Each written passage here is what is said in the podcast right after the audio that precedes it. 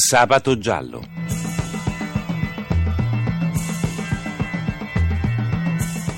Casi irrisolti, misteri, delitti.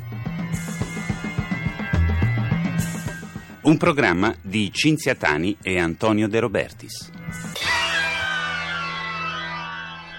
Buonanotte ai nostri ascoltatori e benvenuti a Sabato Giallo. Vi ricordo che potete riascoltare e scaricare tutte le puntate di Sabato Giallo nel sito sabatogiallo.rai.it potete scriverci a sabatogiallo.rai.it. Oggi parliamo di una lite fra vicini di casa che è finita in un omicidio. È accaduto a Monteporzio Catone nella periferia est di Roma. Mario Nardi, ex commerciante di 66 anni, ha ucciso Marcello Quattromini, ingegnere nucleare di 49 con tre figli. Ne parliamo con Laura Serloni del quotidiano La Repubblica. Buonanotte Laura. Buonanotte a tutti voi. Allora, chi sono l'omicida e la vittima di questa drammatica storia? L'omicida è Mario Nardi, un commerciante ambulante di 66 anni che era ormai in pensione, e mentre la vittima è Marcello Quattromini di 49 anni, un fisico nucleare che lavorava per l'Enea di Frascati e che aveva appunto tre figli di 12, 14 e 16 anni e due di loro erano in casa al momento dell'omicidio. Questi due uomini da tempo avevano dei conflitti di vicinato? Più volte avevano discusso. Mm, sembra che il, che il, pensionato si lamentasse del troppo caos che facevano i tre bambini piccoli sì. eh, di Quattromini e c'erano quindi già state precedenti tensioni e denunce per qualche insomma rumore di troppo. E la mattina del 24 maggio che succede? Cioè scoppia un litigio fra i due?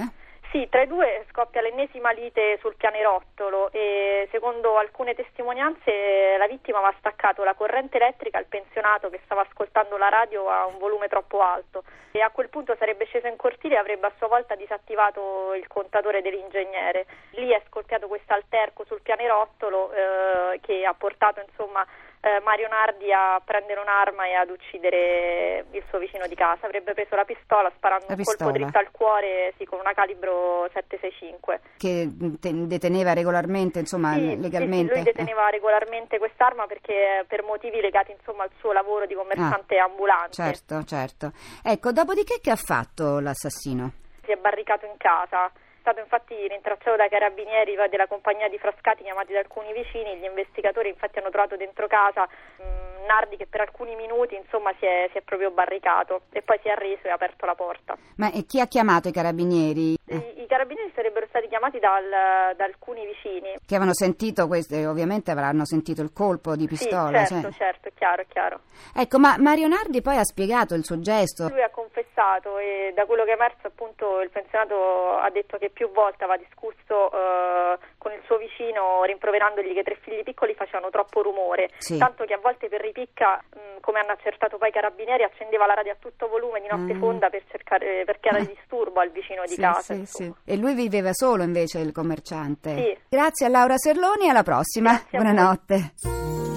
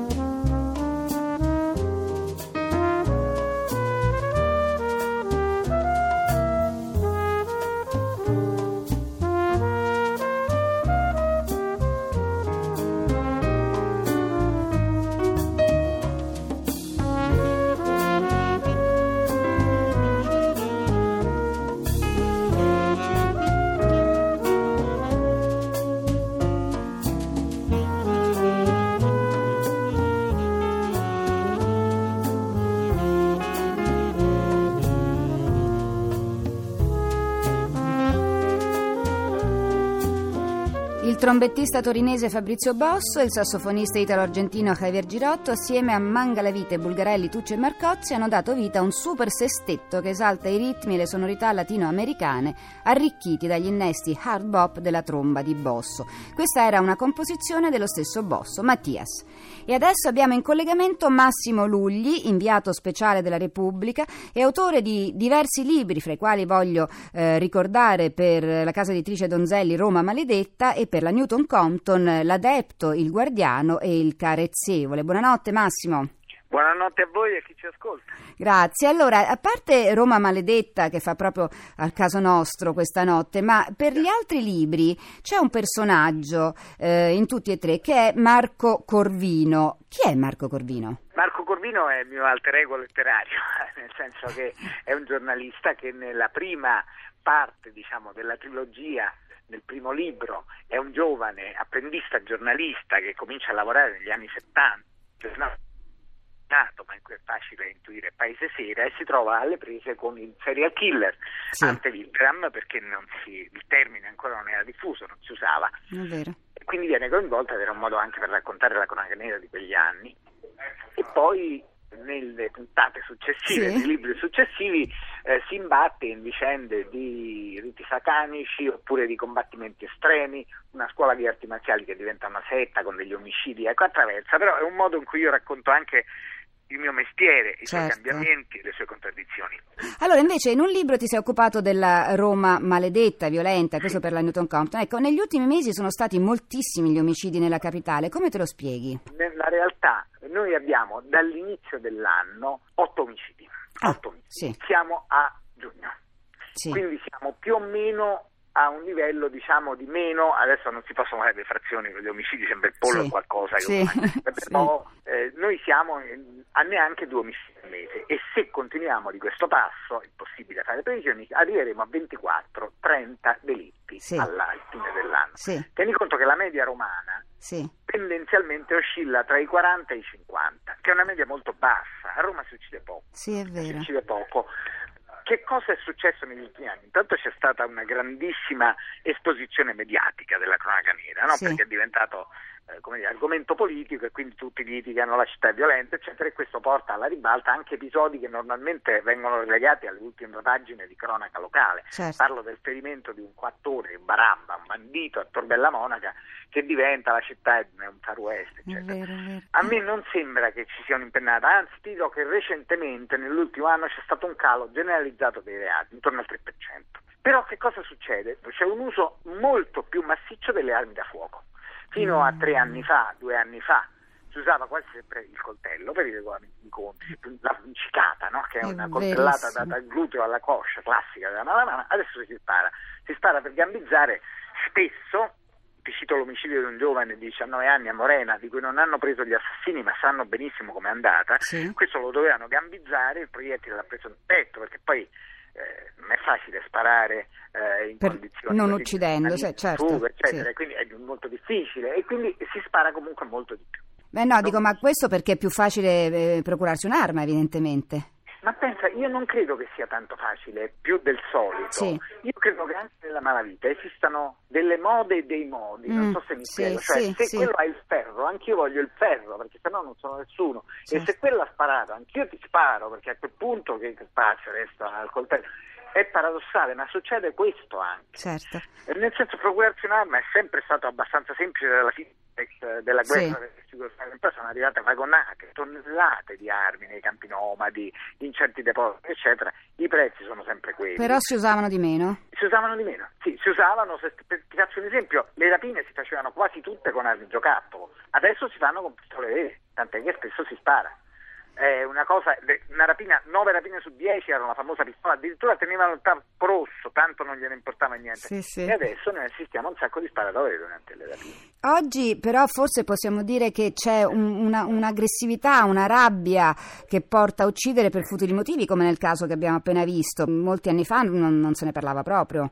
Sì, oddio, è un po' anche questo, il omicidio di vicinato è il classico delitto di impeto, no? Sì, sì. Sono stati spesso, però è vero che c'è una rabbia montante che deriva deriva probabilmente anche dalla crisi economica, sì. tant'è che si uccide e ci si uccide. Abbiamo avuto a Roma sei omicidi ultimi, nell'ultima settimana, mm. sei delitti, scusami, perdonami, sì. suicidi sei suicidi sei nell'ultima settimana, tutti legati alla crisi economica certo, in qualche modo. Certo. La gente è esasperata, la gente pippa un sacco di cocaina ecco. nonostante la crisi economica sì. e questo è una cosa trasversale ormai in tutti gli ambienti, quindi ai nervi a fior di pelle. Certo. Ci sono come dire, condizioni socio-economiche. Del resto io sono convinto che, perché sì. non sono nessuno, ma diciamo dalle voci ben più qualificate che ascolto, che alla radice dei fatti di sangue ci sono sempre condizioni socio-economiche, non sono la diffusione delle armi da fuoco da sola non spiega nulla. Sì.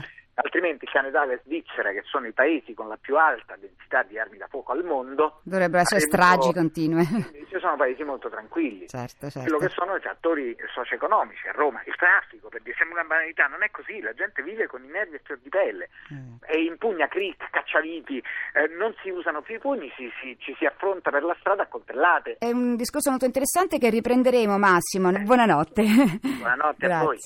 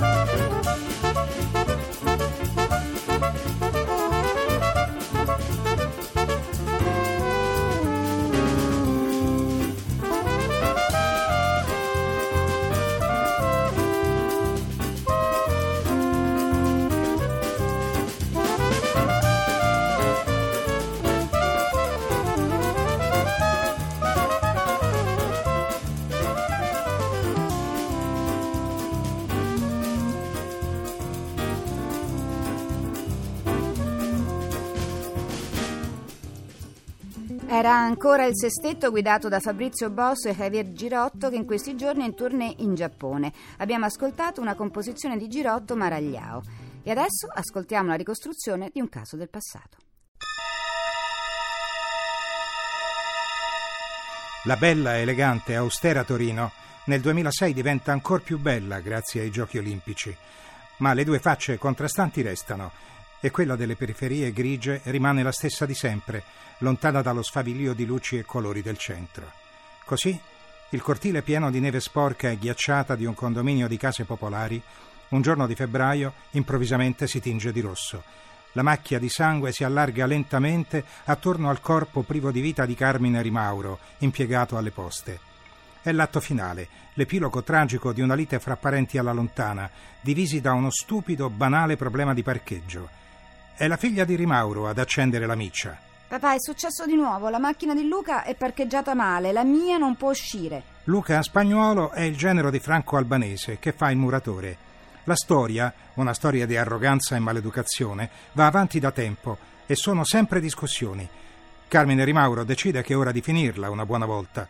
In pochi minuti, in cortile, attorno all'auto incriminata, si ritrovano in cinque, ma uno solo è armato, Franco Albanese. Volano spintoni, parole grosse, ma le urla sono soffocate dai colpi secchi della Walter PPK. Cinque.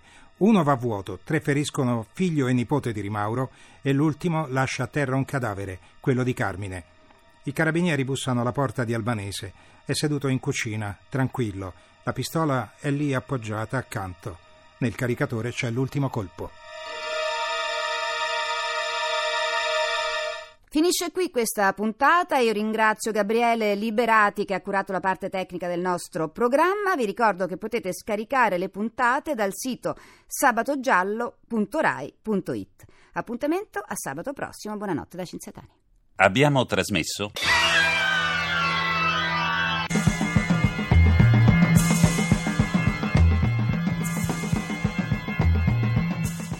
Sabato giallo.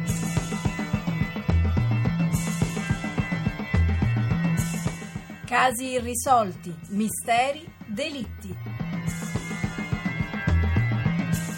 Un programma di Cinzia Tani e Antonio De Robertis.